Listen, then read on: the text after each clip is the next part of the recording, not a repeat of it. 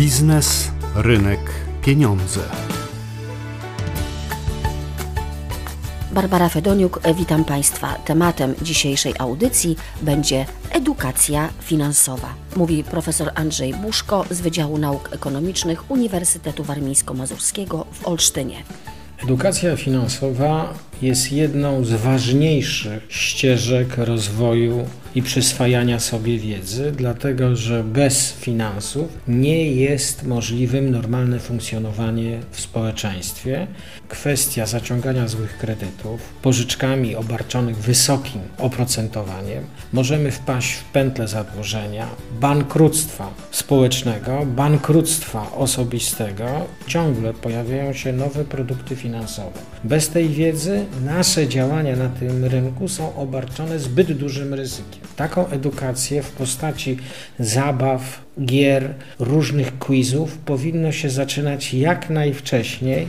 Takie ćwiczenia, takie programy powinny już być w przedszkolu, rozwijane w szkole podstawowej, średniej i bez wątpienia na każdych rodzajach studiów. Wiedzę ekonomiczną możemy czerpać z wielu źródeł z radia, telewizji, prasy fachowej czy internetu. Można uczestniczyć oczywiście w specjalnych programach, kursach, zajęciach, Natomiast w większości przypadków to jest samoedukacja i tutaj takich kursów, takich programów, gdzie osoba indywidualna we własnym zakresie może pozyskać y, wiedzę, szczególnie teraz w okresie pandemii, jest relatywnie sporo. Portale internetowe banków, Banku Centralnego dają tego typu wiedzę. Nawet nasz Narodowy Bank Polski ma portal, którym prezentuje wiele materiałów dotyczącej wiedzy y, finansowej i warto wejść na stronę takiego banku. Biznes, rynek, pieniądze.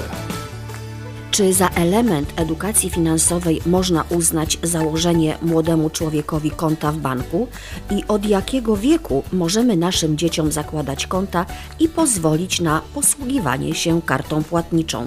Z tym pytaniem zwróciliśmy się do profesora Wojciecha Kozłowskiego z Wydziału Nauk Ekonomicznych Uniwersytetu Warmińsko-Mazurskiego w Olsztynie osoba w cudzysłowie młodociana, która ma 13 lat, ale ze swoim opiekunem prawnym mamy już możliwość założenia konta. Ma możliwość już podejmowania pewnych swoich decyzji, więc może uczyć się w relatywnie młodym wieku właściwego zarządzania finansami. Mamy środki na tej karcie, ale te środki mogą stanowić podstawę oszczędzania i dodatkowo podstawę wydawania. Osoba młoda może mieć swoje pewne cele, czyli na przykład chciałaby zgromadzić pieniądze i przeznaczyć to na zakup na przykład komputera czy zakup jakiegoś produktu, a więc już sama, gospodarując przy ograniczonych zasobach, będzie być może podejmowała takie